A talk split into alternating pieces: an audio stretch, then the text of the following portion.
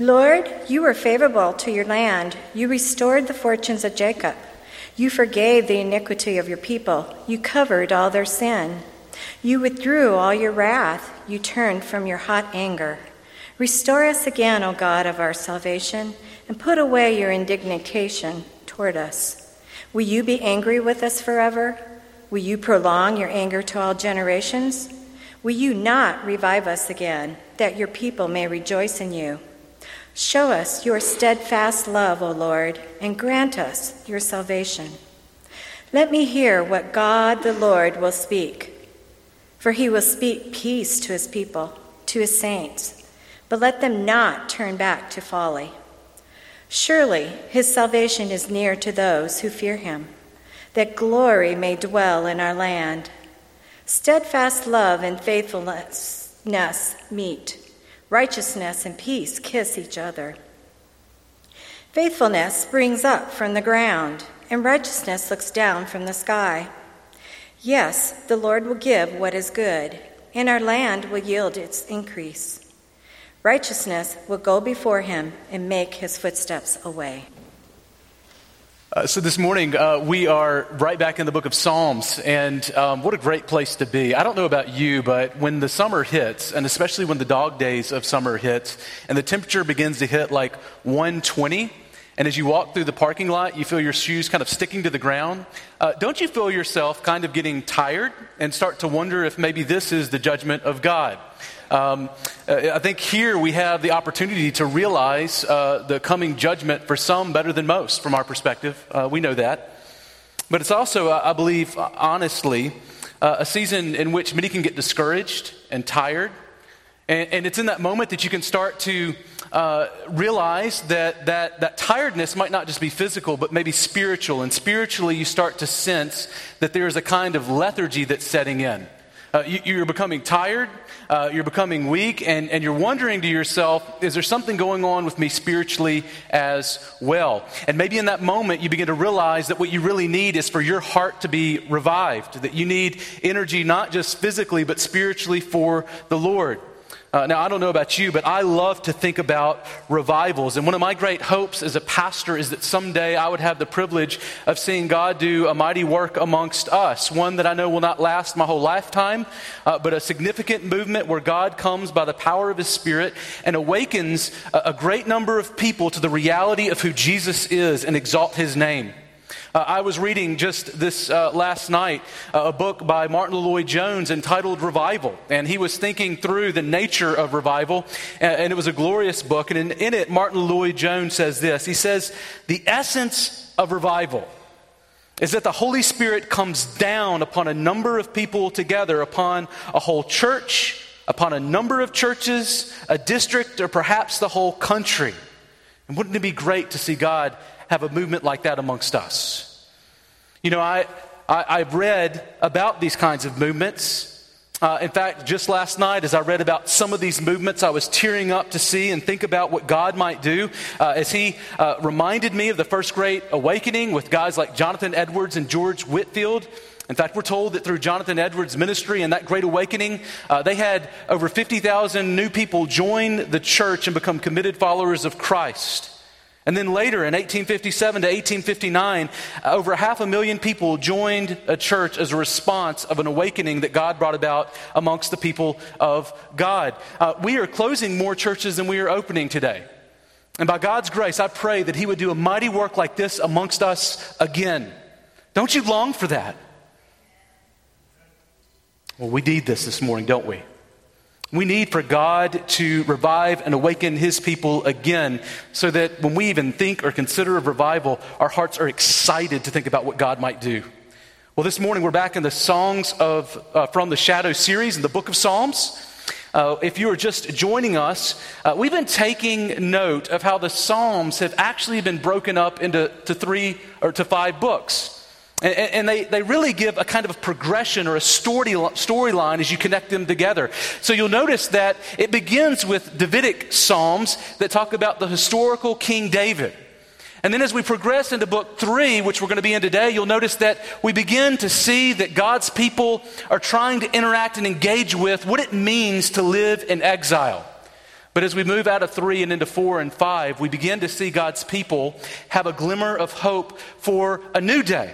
When God would bring a new David, a greater David, who would come and rescue his people and usher in all of those promises that they long to see fulfilled by God. Now, in Psalm 85, it falls right in the center of that section shaped by exile. You'll remember in uh, Psalm 84, maybe, that you have an individual that's speaking, and they're speaking about a pilgrimage to Israel, the beauty of the courts of the Lord. Uh, they are vi- visualizing Zion in all of its glory where God meets with his people. But here in Psalm 85, the very next one, we find the congregation is actually crying out to the God of salvation to revive and restore them. Now, it's really difficult to pinpoint the exact context that they're crying out from, but it's not difficult to relate to their experience.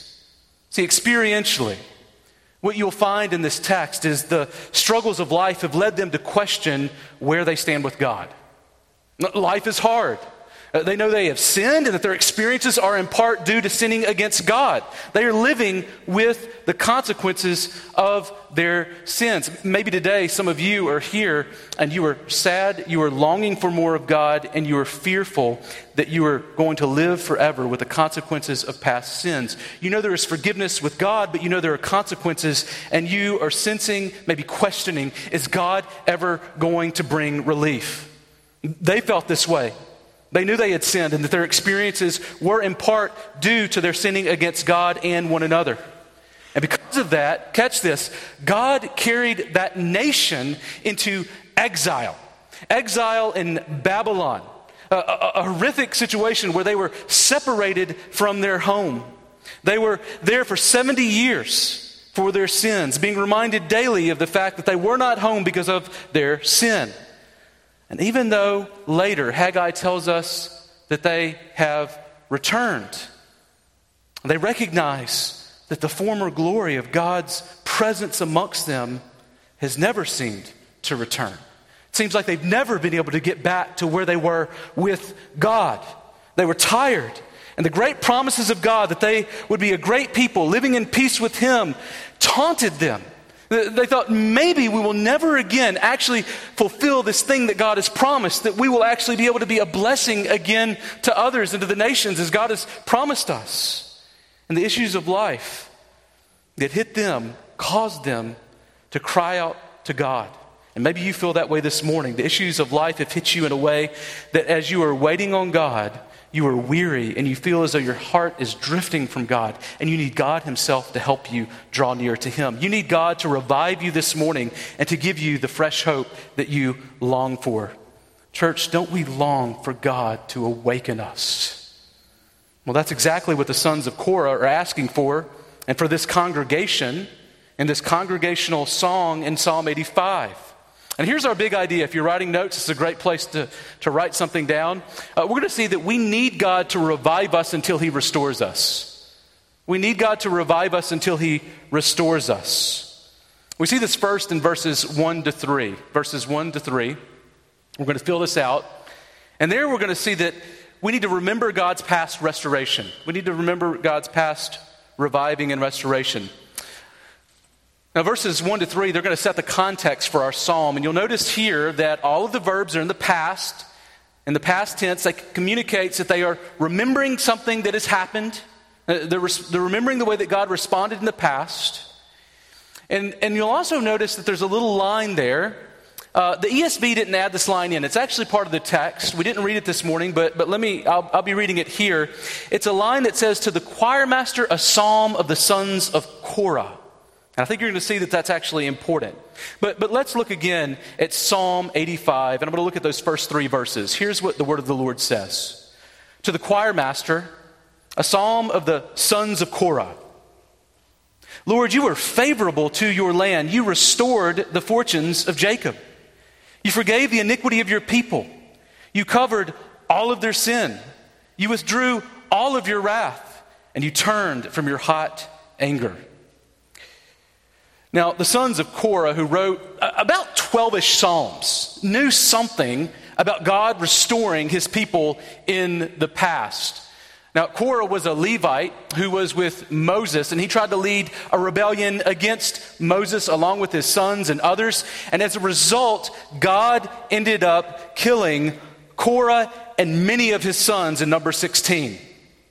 Now, just think about that judgment and the name Korah and the fact that it would have been synonymous with the people who had rebelled against God.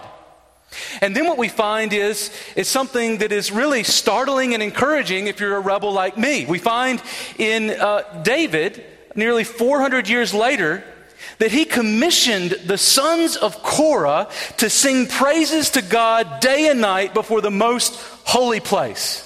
I mean, talk about an upturn, right? We go from a people who are still, by the way, remembered as the sons of Korah, that rebel, but now we are leading the songs of the people of God in the presence of God.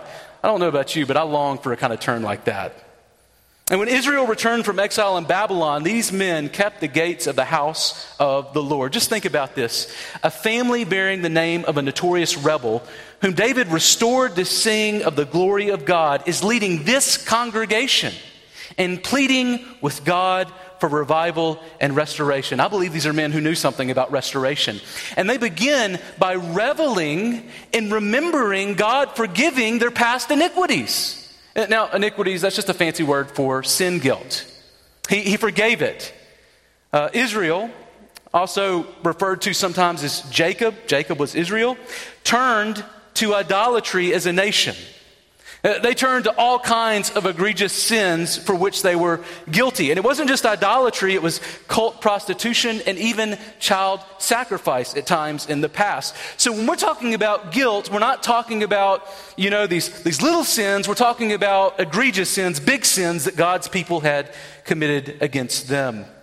And God sent them into exile in Babylon outside of the promised land where God dwelt with his people, and his glory departed from them, leaving them in a spiritual ghetto. Their geography said something about them spiritually. They were far from the promised land and the promise giver. Uh, they had lost that sense of the glory of God all around them. They were far from God. And that's the sin and the sins that God forgave in the past. And notice that it also says that God forgave them, but also that He covered all their sins. Now, I think that sometimes uh, language in the Bible uh, is, is good, but we might miss some of the significance. And covered might sound a little bit too gentle for you, kind of like the thing that you do for like your six year old when they go to bed with their blankie. You cover them, like gently, maybe a foot sort of seeping out the, the back end or something like that. That's not the image of the way that God covers our sins, though. In fact, John Calvin, speaking of this, says this. He says, when God says he covers sins, the meaning is that he buries them so that they come not into judgment. They are buried. They, they sense this people, God's displeasure for their sin in the present, and that God is angry with them, but they remember how God buried the sins of his people in the past with a God sized shovel, and they want him to pull it out again. So, God, we need you to get rid of this, this thing that has brought us into rebellion against you and, and, and your anger upon us. We need you to remove it. We cannot remove it from ourselves, our own human hands, our own human efforts. It cannot remove the impediment that is between us and you. We need you to do something with our sin problem. You've done it before. I know that you can do it again. Now, I think that we learn a, a couple of things here. First, we need to remember how God has revived and restored his people in the past. This wasn't just good for Israel, this is good for us. We need to be reminded, reminded of how God has acted in the past. Now, why is this important? Here's why this is important. We believe in a God who does not change. We believe in a God who has acted in the past, and because of the way he has acted in the past and the fact that he does not change, we can trust that he is a God who will act in the same way in the future. He is a God that we can count on. And if we want to know what it is that we are counting on, then we need to rehearse what he has done before and trust that he can do it again. Now, as we look here, what we find is, is that we need to be reminded as well about what God has done. Now, this is not a new thing or an old thing or something that Christians don't need as well. Paul says uh, to the Philippians that it's not trouble for him to tell them the same things, no trouble for him, and it's safe for them. And I believe that that is a, beautiful line for every pastor where it is absolutely imperative that we say the same things over and over again. Why? It's not because we're slow, but it's because we have bad memories, right? And we need to be reminded. That's not just you, that's pastors too. We need to be reminded of who God is and who we are in Christ. Um, how do we remind ourselves of these things? Well, first is we, we need to make sure that we are reading our Bibles and taking note of how God revives his people and how fickle our hearts can be. We need to be reminded of that. In fact, one thing that you will notice if you study the history of revival is that any time God has brought a reviving of his people, a spiritual uprising of many people to put faith in Christ and to actually pursue holiness with their whole lives and their full effort, it has always come alongside a revival of a careful, attentive listening to the Word of God. If we want to revive our hearts, we need to remember who God is. And if we want to know who God is, we need to look to His Word. Uh, I think we can also do other things. They're not as good as the Word of God, and they'll turn us back to the Word of God.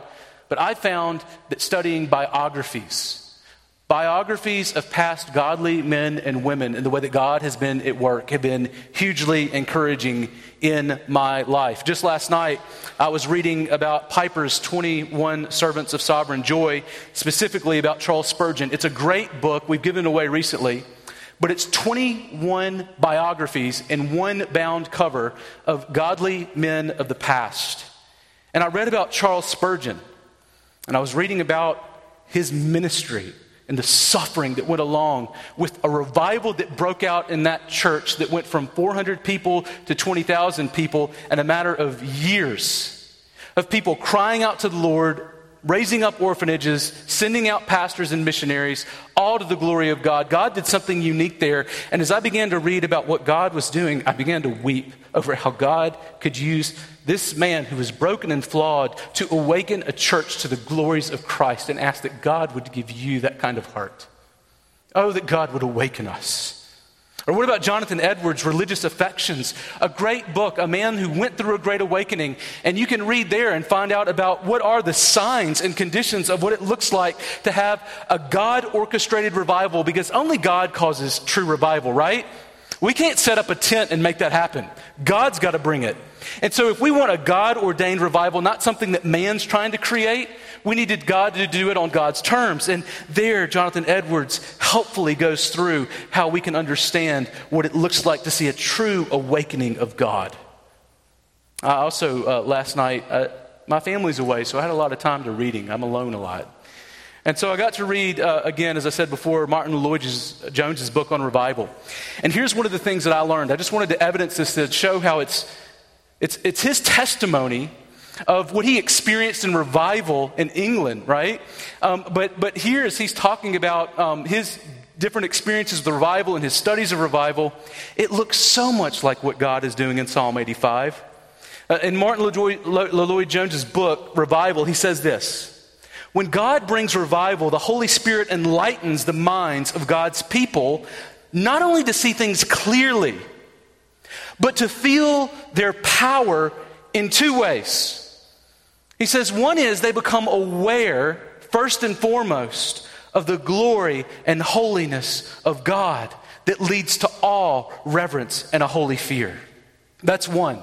Holiness of God becomes very big when God's people become awakened. And second, this leads inevitably to a deep and terrible sense of sin and an awful feeling of guilt. Now, let me ask you this morning if we want revival to break out, what do we really need? Do we need our circumstances to change, or do we need our hearts to change? Catch this. Some of this, some of us this morning have a lot of head knowledge of God's holiness. We, we know much of the holiness of God. We could even tell you about people's uh, different understandings of what the word holiness means. And we could trace down the etymolo- etymological roots of holiness. And we can even debate with the best of them about how we should be holy. But we are yet at the same time far from sensing the power of the holiness of God. Is that you this morning? That you, you need to sense more of the power of the holiness of God rather than merely being able to articulate what it's like. And some don't like to think of God's holiness at all. And maybe that's you this morning, and you have made and are making sinful decisions. There's a decision right now that you are making. Something to do with money or relationships, the time that you spend on the things that are passing away. And as you're making that decision, that decision, you know in your heart that you don't really sense the reality of a holy God. And we need nothing short of the Holy Spirit to revive us so that we make godly decisions that show evidence of godly life that points to a reviving of the people of God. If we really have a revival breakout amongst us, you know what the number one thing that we're going to be pursuing in all of life is? Not our desires first and foremost, but the glory of God. When it comes to a decision, it's not, I wonder what God would let me get by with so I can be happy, like not obeying Him. The, the question would become, in what way, with all the opportunities that I have before me, can I most exalt the name of Jesus Christ? Now, notice that here, remembering God's character, is the God of salvation moves them from past remembrance into a present prayer for revival. And you see that in verses 4 to 7. Uh, you can look there with me again. And, and here in verses 4 to 7, what we see is a, pray, a prayer for revival that rejoices in the God of their salvation. They want a revival that, that moves to the end of them rejoicing in the God of salvation. And we see that in Psalm 85, verses 4 to 7. Here's what it says. There he says, Will you be angry with us forever? We prolong your anger to all generations? Will you not revive us again, that your people may rejoice in you? Show us your steadfast love, O Lord, and grant us your salvation. Now, here, there, there's a huge assumption, again, about the character of God that he has not changed in, in the past, that he does not change, that we can study the way that he's acted in the past and trust that that same God is our God. But notice here that they remember who God was, who God is, and who God will be. And catch this the, the, the, psalm is talking about living under the consequences of sin against God. So, this is a specific situation that they have envisioned. It's not just a general, I'm going through suffering. So, he's not talking about suffering in general or saying that if you are suffering today, it is a consequence of your sin. So, just a pastoral aside quickly, we know that not all suffering comes directly as a result of your sin. You'll remember in John chapter 9, the disciples come to Jesus and they ask him, they say, Jesus, whose sin is this man's blindness a result of? His or his parents? And what does Jesus say in response? He says, Neither this man nor his parents sinned, but this happened so that the works of God might be displayed in him. In fact, faithfully serving Christ, we know, can actually bring suffering upon you. Sometimes things can get harder whenever you become a Christian. 1 Peter 4:13 says that we even share in Christ sufferings, which is a daunting thought and yet exhilarating because we know we're being united with Christ in his life and work, all as we seek to obey Christ. But that's not what's in view here with Israel. See, they've owned that they have sinned and need God to restore them, but it's taking so long. Let me just ask you have you ever felt that about consequences of your sin? Have you ever found yourself in a place where you felt like that sin seemed so quick and the consequence seems so long? I think that's often the way that sin works out. You know, that's the deception of sin is that you can quickly have eternal joy if you do this thing outside of the will of God. And the reality is, you can quickly do this thing and you're going to be paying for it for a long time. There are consequences to our sin. There's forgiveness with God, but that doesn't mean that we don't have to pay consequences for our sins. And I believe this is what the people of God here in Psalm 85 have found themselves in. And, and here they're asking some questions. See, they've owned that they've sinned and need God to restore them, but because it's taking so long, they're asking some questions that maybe you've asked yourself even this week, maybe this morning. Will God be angry with us forever? It feels so long, and I, I feel like God's never going to restore me. Or maybe you're sensing to yourself, well, my, my kids have to live with the consequences of my sins, and maybe even their kids. And He's got he gets to the heart of the issue in verse 6, where you notice he asks this Will you not revive us again that your people might rejoice in you? See, the congregation senses that God seems to almost be done with them, and they cry out aloud to God, Revive us again, O Lord. Awaken us to rejoice afresh in the God of salvation. And then verse 7 says, They desperately need a display of God's steadfast love and salvation from their troubles to help awaken them and their hearts to rejoice in their covenant keeping God.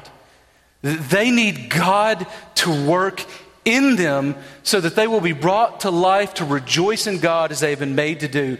God must show himself. And here Israel looks for revival in response to a rescue from human enemies.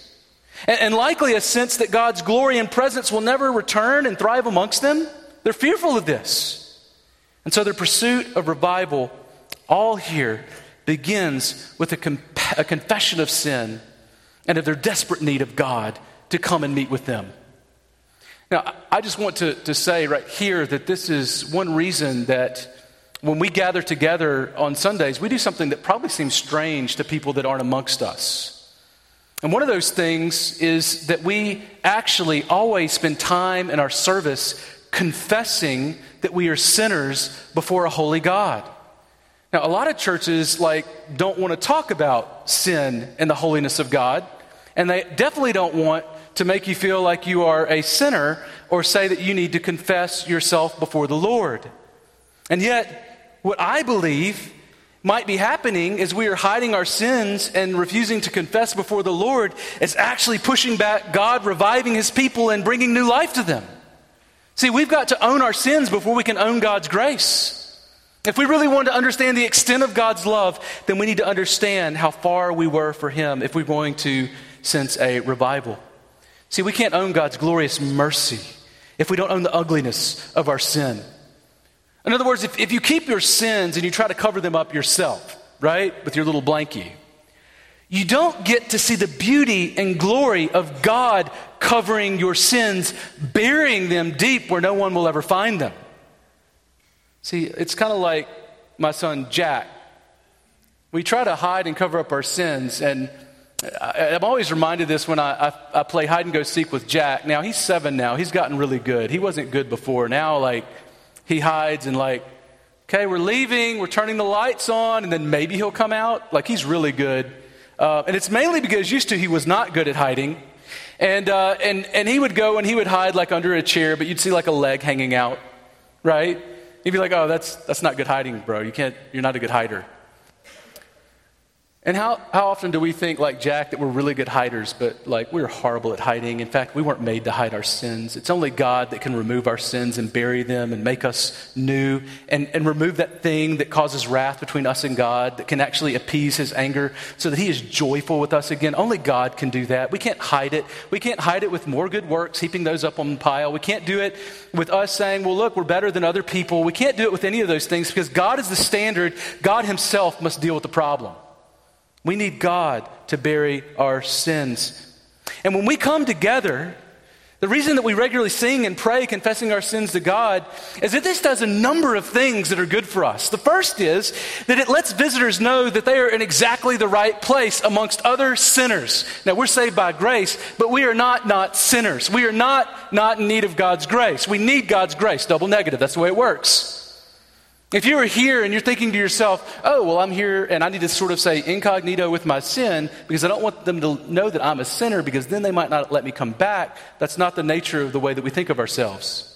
See, the Bible tells us we are sinners and we need to confess. We confess when we come to Christ at first, and we continue to confess our sins as we live the Christian life. We have all come here to encounter a merciful God week after week.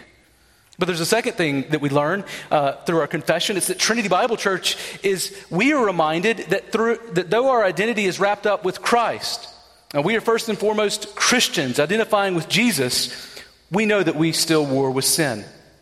And that even in Christ, we are still utterly dependent on Christ and His Spirit every moment. I mean, isn't our confession of sin a confession that we are utterly dependent on the Spirit of God to save the people of God because without Him, we would have no hope? That's what confession is claiming.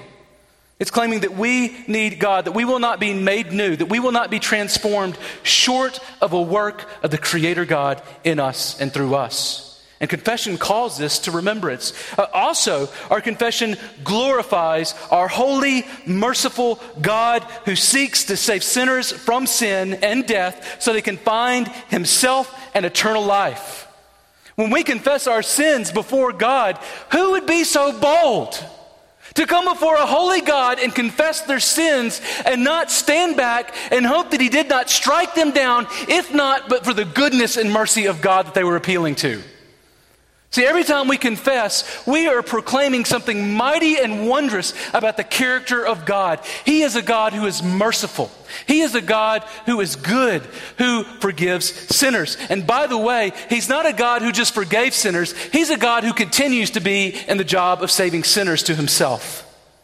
There's a fourth thing that we see here about the nature of why we confess. It's that it promotes confidence and that what God said is true. 1 John 1 9 promises that if we as believers confess our sins, He is faithful and just to forgive us our sins and cleanse us from all unrighteousness. God is faithful and just to do that. And not only that, James promises that if we draw near to God, confessing our sin, coming to Him on His terms, He will draw near to us. Run to God, He runs to you. Flee the devil, and He will flee from you. Now, Israel, they understood that their hearts needed to be revived, to rejoice in God being God. I'm wondering this morning if we recognize our need to be revived, to delight in God being God. As Augustine famously said, Lord, command what you will and grant what you command. We need you to revive our hearts so that we can obey you as we should. Lord, you call us to rejoice in your salvation. And we ask that by the power of the Holy Spirit, that you would revive us to rejoice in the God of our salvation with an earnest, palpable joy. That's what God calls us to. There's a third thing we see here, though, in verses 8 to 10. Verses 8 to 10, we see a third thing. That's that revival and obedience go hand in hand. Revival and obedience go hand in hand. Now, here you, you see something happen in the flow of the psalm. So far, it's been the congregation. And now, what we find is there's this singular voice that begins to speak, almost hushing everyone else, so that this person, maybe a prophet, can hear a word from the Lord. And here's what happens. Notice here, he doesn't say that you are forgiven, so sin, and that's not a big deal. Go on and do what you want. No, instead, he says this in verse 8. He says, Let me hear what the Lord will speak, for he will speak peace to his people, to his saints. But let them turn not back to folly. See, they feel like God is so far away, but here the prophet listens for a word from God. And the prophet either, either hears or he anticipates hearing God speak peace or shalom to his people. To these, he calls them saints which signals that God has buried their sins. They are his holy ones. That's what saints means. They're his holy ones, and he has turned his wrath away. Now, you might think to yourself, well, like peace, why is that such a big deal? Uh, things just got quiet and they were loud. Like, what kind of peace are we talking about here? Well, shalom is, is really actually an all encompassing, joyful well being that actually goes into every sphere of life. That's what the people of God longed for peace on every level of life. See, this envisions a peace with God that works down into every nook and cranny of their lives. Now, as we read this, I think there might actually be something going on, not just in this psalm, but in the Psalms overall. In fact, Robert Cole says this that there, there might be a progression in the Psalms. Beginning in Psalm 73, we have this psalmist, and, and he stumbles as he sees peace. Because here's what happens peace is broken out, but the wicked are those who are enjoying it. And he's confused. He says, Why is it that we have peace, but the wicked are enjoying it? God is righteous. This just doesn't make sense. And then you'll find that in Psalm 81 12 that God speaks to his people directly. but they refuse to listen to the voice of God. But take note that here in Psalm 85 9, there is at least one man in Israel who listened to the voice of Yahweh, of the covenant God of Israel. And God speaks here through him to his saints. Now, when you see that word saints, uh, it, it can cause you some confusion. It's not talking about like the best NFL team ever who's probably going to win the Super Bowl this year with Drew Brees getting MVP. Not talking about that. Uh, when it's talking about saints, it's not also talking about like super Catholic Christians who performed a miracle and get saint status like Mother Teresa. That's not what we're talking about. Uh, when the Bible talks about saints, it's actually better uh, translated holy ones, those who are holy. Uh, they are holy because their God is holy, and God makes them holy as his people. So here, this speaks of those seeking to obey God who have been claimed by God. And notice that he foresees God turning back to his people and says, But, but let them not turn back to folly. Course, the way of wisdom is living in the fear of the Lord or faithful reverence and obedience to God. And folly, it, it describes living independently of God. So it, it's this kind of living that provokes God's displeasure. It means going rogue spiritually. Like, I'm going to make my own decisions. I'm not going to look into God's word and seek to be obedient to Him. I'm not going to treat Jesus as ultimate king. My, de- my desires or someone else will be my ultimate rule maker. In other words, here, what they are saying is don't let us turn back to folly. Don't turn away from us. God, please don't repent of turning to us. Don't turn back from that. And, and let us not turn back from turning to you. Don't turn away from the God who just turned back to us. And as they wait, as they are waiting in verse 9, he confidently cries out this as they wait for God's movement. He says, Surely his salvation is near to those who fear him, that glory may dwell in our land. Now, don't miss this. Those who fear God are near God. That's what he says. Those who fear God are near God. Now, God being near, you might not feel it palpably or experientially. But what he says here is, is look, it might feel like God is far away to us. But we know that God is near because we are those who fear God and God draws near to those who fear him.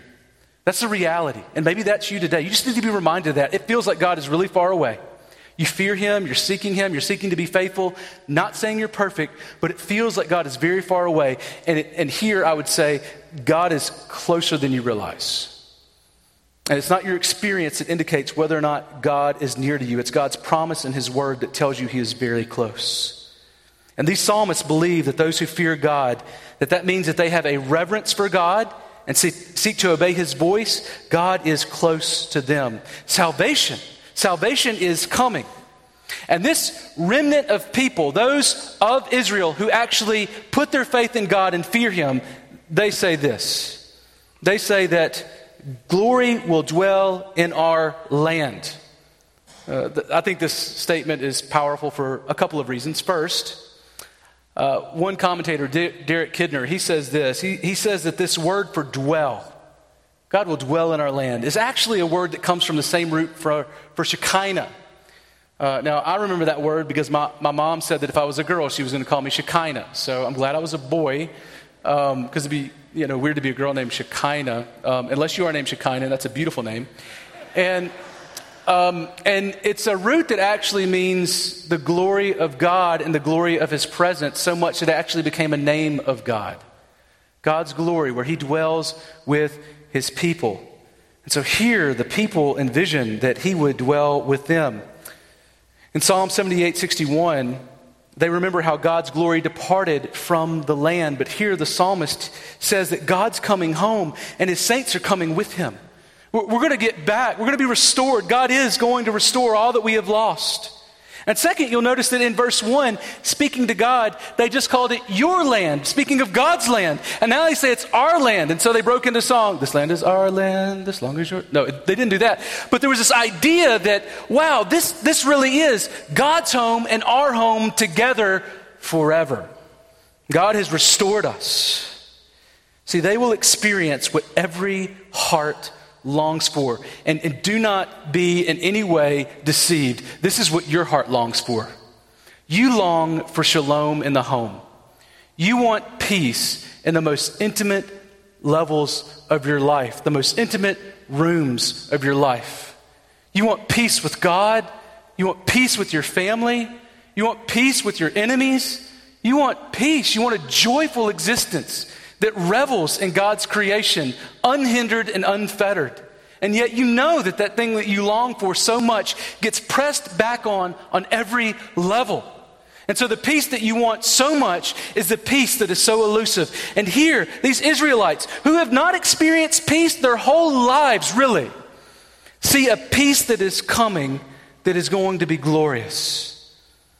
Now, you might be thinking, well, that sounds good for Israel.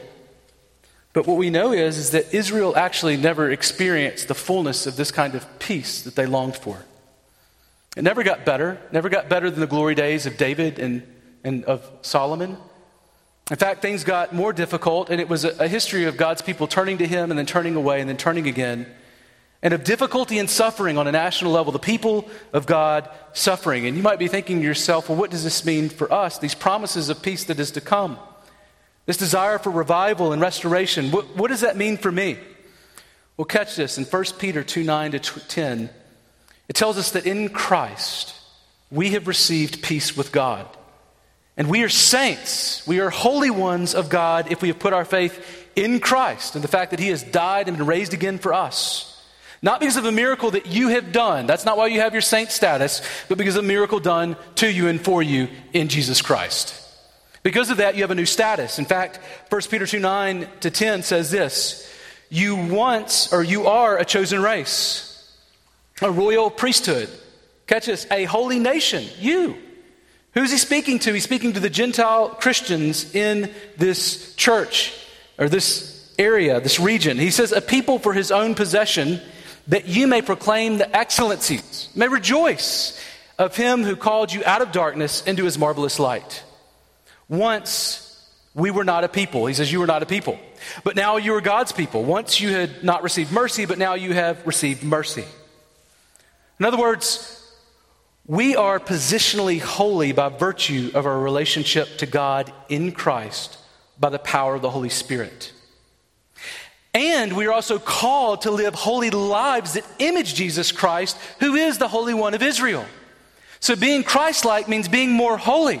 And that is the life, the steps that we've been called to walk in. Now, don't miss this. Revival will be marked in part by an increase in living a holy life. Now, I know that, um, that if you're like I was when, when you were younger, you longed to see God do exciting things and make powerful demonstrations. And at times you felt like the Bible and the church got in the way. You felt like you would really prefer God just to do something exciting rather than you be faithful and committed and doing the hard things of what it looks like to be a faithful Christian as you, as Christian exiles, wait on the new heavens and the new earth. And what we find in the history of revival is that it is often these mighty movements, not just excited pep rallies, but mighty movements of God where God does something that's always come about by God's people obeying God's word, praying to Him, crying out to Him, confessing their sins, looking to the word and trusting that God was holy running from their sins and running to praise God and to be faithful and sharing Christ with others. Now, you might ask yourself, well, what comes first? Holiness or the revival? Revival or the holiness? Does God do something, or we do something, or do we do something and then God does something? Uh, you know, is it the chicken or is it the egg?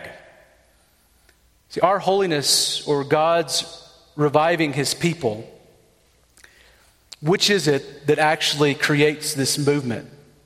I would give two answers. So I would say theologically, obviously, God causes revival. It's something that God does. It's something that God does by His power and His might through His Spirit to the glory of His name in a way that is beyond anything that human hands, human minds, human gifting can be attributed. But if you're asking me experientially, what, what comes first? Well, I would say both. See, God delights in drawing near, near to those who draw near to God. And so, as we see a revival happening, often it'll seem like, oh, it was spontaneous, but we don't see the many years of faithful prayer of like in Wales in 1850, where three men were just asking and begging for revival, and then it broke out in ways that they could not expect. And it was because there were faithful, godly men who were asking and beseeching God on behalf of those around them. See, the Holy Spirit enlivens us towards God. God delights in drawing us near to Him. James 4 8 says, Draw near to God, and He will draw near to you. And then, along with this, this is part of drawing near to God cleanse your hands, you sinners, and purify your hearts, you double minded. Humble yourselves before the Lord, and He will exalt you. He will lift you up.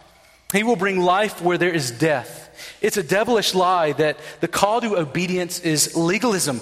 See, if that's true, then Jesus is a legalist because He said, If you love me, you'll keep my commandments.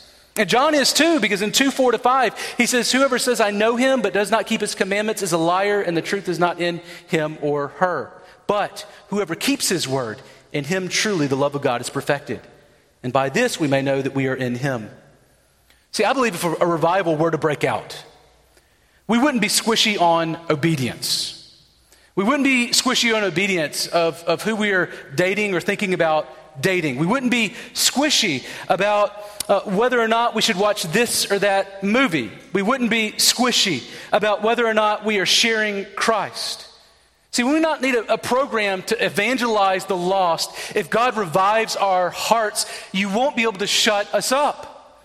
200 years ago, I, love this, one evidence of just the power of a revival. Uh, there was a man, John Elias, who was a powerful preacher, and he actually went to an annual fair that was famed for debauchery and sin. That means bad stuff. And I don't know the context, but he ends up showing up at this fair and he begins preaching. And as he's preaching, eh, this is what happens. They literally shut down the annual fair forever. Think about that. A festival of sin year after year. A man, come and, a man comes and preaches the word of God with authority, and they say, We will never do this again. Friends, that's not the normal thing that we should expect when someone preaches. That's when God shows up and does something unique, the kind of thing that we long for. God, revive us. One day, God will restore us, though. He will restore us. I believe what we have in verses 10 to 13 is a vision of the future meeting the present. We find that God will revive them until he restores them. Look at verses 10 to 13. This is what he says. He says, Steadfast love and faithfulness meet, righteousness and peace kiss, each other. Faithfulness springs up from the ground, and righteousness looks down from the sky. Yes, the Lord will give what is good, and our land will yield its increase. Righteousness will go before him and makes his footsteps a way. Now, as you read this, it, it, it's one of the most beautiful pictures in the Bible of the nature of what it means for God to be present amongst his people.